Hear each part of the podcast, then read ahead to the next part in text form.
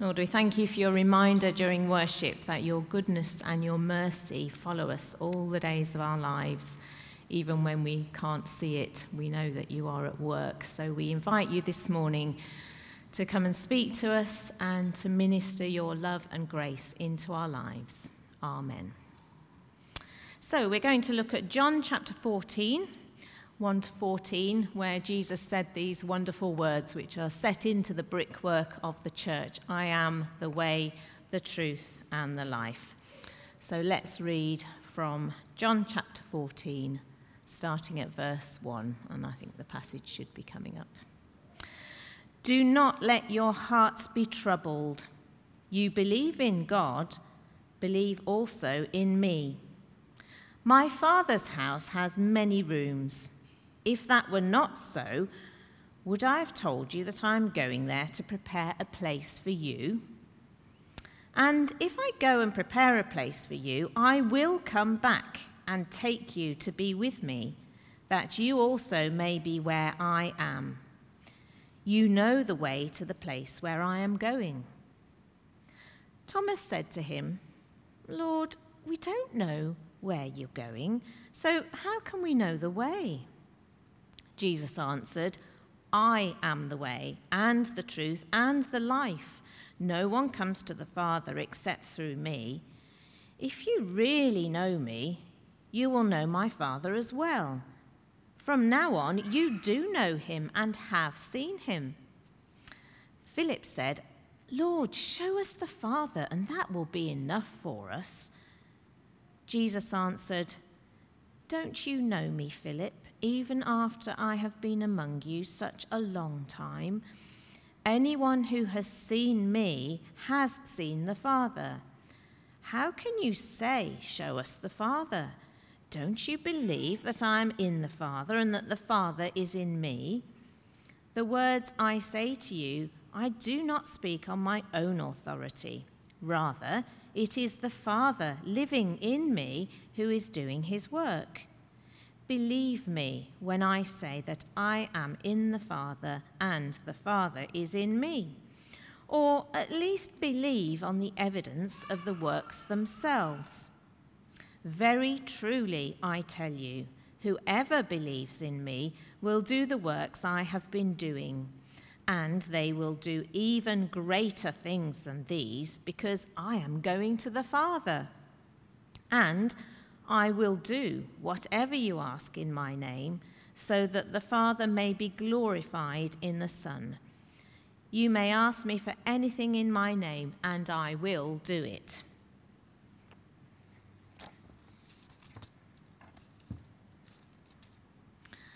So in January, Charles and I went on a winter walking holiday in Austria, in the snowy mountains in the Tyrol.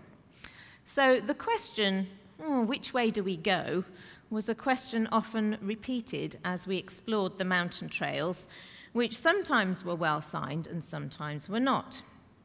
One day we set off to find some waterfalls, but took a wrong turn and ended up finding the lake at the top of the mountain, but not the actual falls. On the way back down, however, we stumbled onto the right way and had the full experience of climbing down the mountain at the side of the falls an exhilarating and life enhancing walk. On our holiday, well signed paths were a delight. We knew which way to go to reach our destination and could not only experience a lovely walk, but felt secure in the knowledge that we were on the right path and we could find our way with a sense of peace and freedom from worry. If you are searching for God, for his peace, his truth, and his purpose, then this passage has all your answers. When Jesus spoke about being the way, the truth, and the life, he was graciously offering his disciples and us the gift of himself as a way to know Father God, to know his peace and personal presence. Jesus is the way to know God and that offer is for absolutely anyone who is truly seeking God. So I'm going to explore three themes in this passage Jesus is the way to peace, Jesus is the way to salvation, and Jesus is the way to fullness of life. So, Jesus is the way to peace. To understand exactly what Jesus meant when he said, I am the way, we need to understand the context. Jesus spoke these words just after the Last Supper, when he had explained to the disciples that he would soon be betrayed, that he was leaving them, and that Peter would soon deny him. The disciples were feeling anxious and afraid, and so Jesus comforts them, reassuring them that he's not abandoning them, and he offers them himself as the way to peace in these first few verses, which are often used at funerals. Jesus says, Do not let your hearts be troubled. Trust in God. Trust also in me. In my Father's house are many rooms. If it were not so, I would have told you. I'm going there to prepare a place for you. And if I go and prepare a place for you, I will come back and take you to be with me, so that you may also be where I am. These promises are profoundly comforting, giving all those who put their trust in Jesus the promise of life after death. But it's also really important to understand that these promises have importance for us now. Jesus was asking the disciples to trust him in that moment as he was leaving them and for the future. Jesus asks us to trust him in the here and now and for our future with him after death. He, he offers us himself as the way to be at peace. Jesus is saying, Set your heart at ease. You may have troubles in life, but you can have an untroubled heart if you trust in me. Merrill Tenney, a professor of theology, put it like this. And I think we've got a slide with this on. Jesus' solution to perplexity is not a recipe, it's a relationship with Him. So it's not finding out how we do it, it's actually just having a relationship with Jesus that leads us to peace in the midst of our difficulties. So, my second point Jesus is the way to salvation. In verse 4, Thomas needs clarification of what Jesus is saying. Lord, we don't know where you're going, so how can we know the way? He's taking it very literally. Jesus responds in verse 6 with these famous words I am the way and the truth and the life. No one comes to the Father except through me.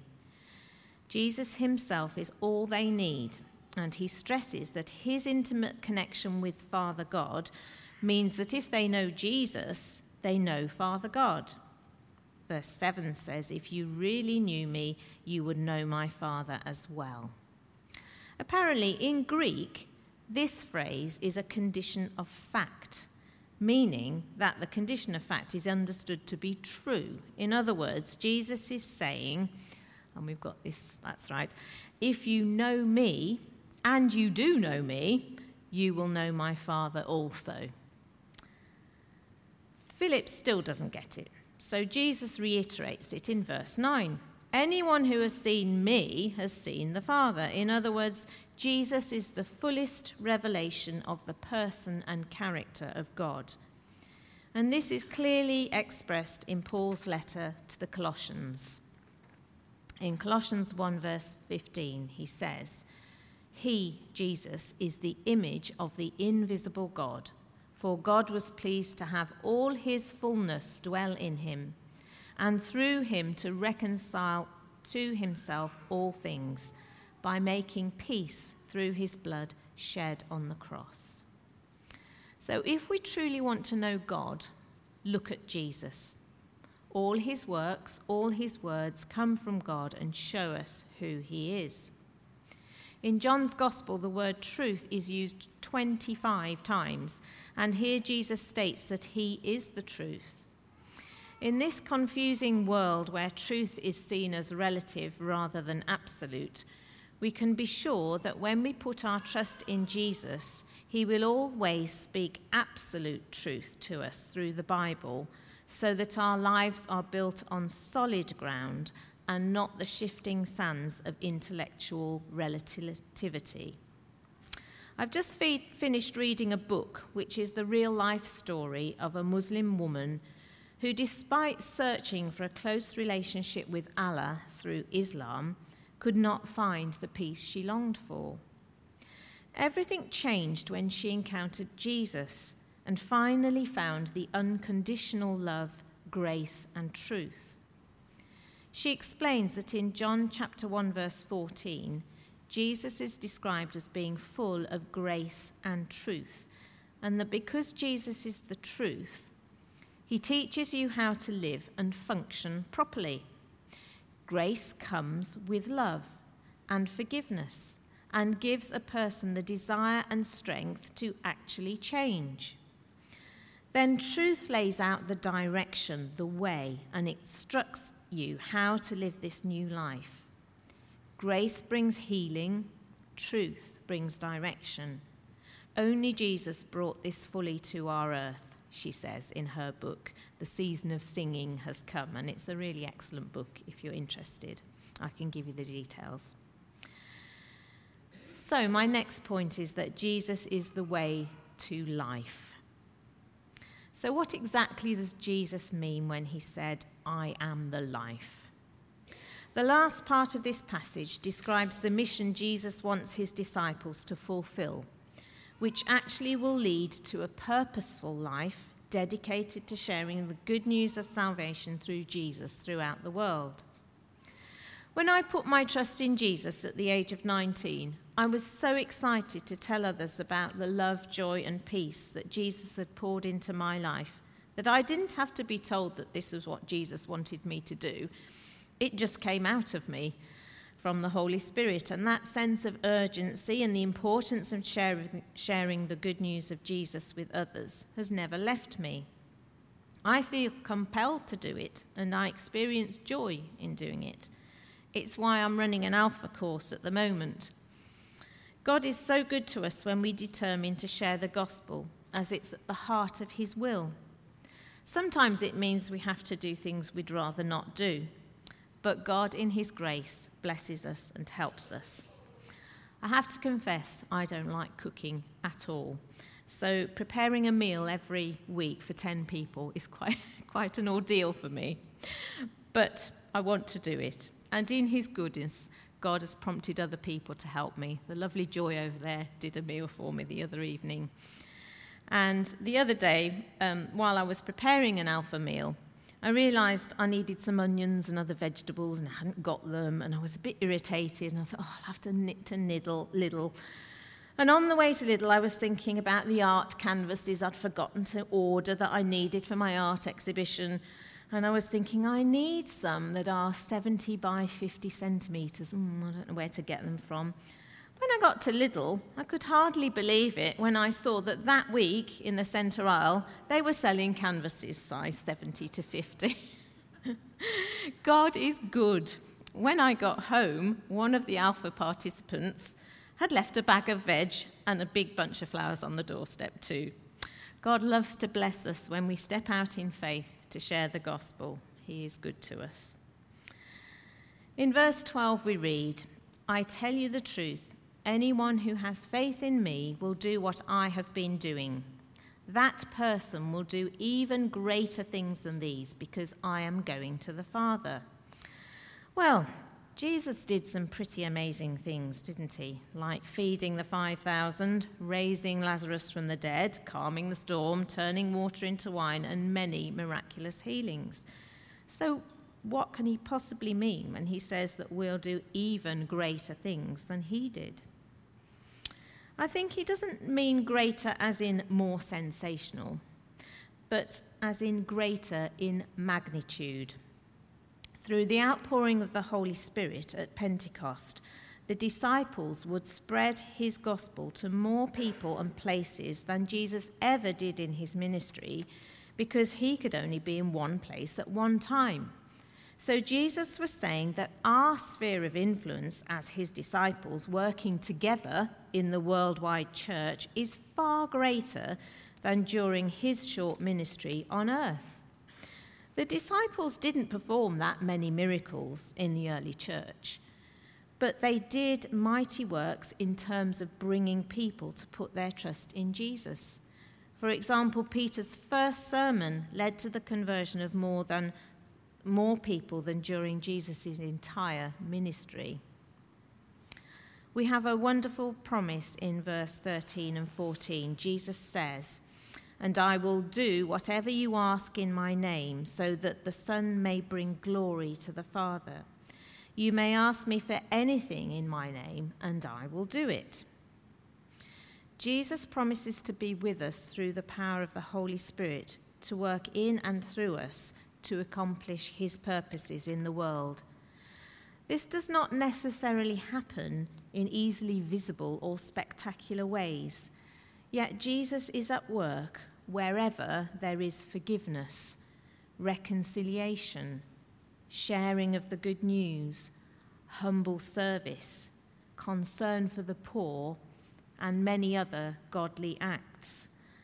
Whenever we, the followers of Jesus, share God's love and kindness and demonstrate by our lifestyle and our words that Jesus is Lord, then we are living to the full, fulfilling God's purpose for our lives and bringing glory to God.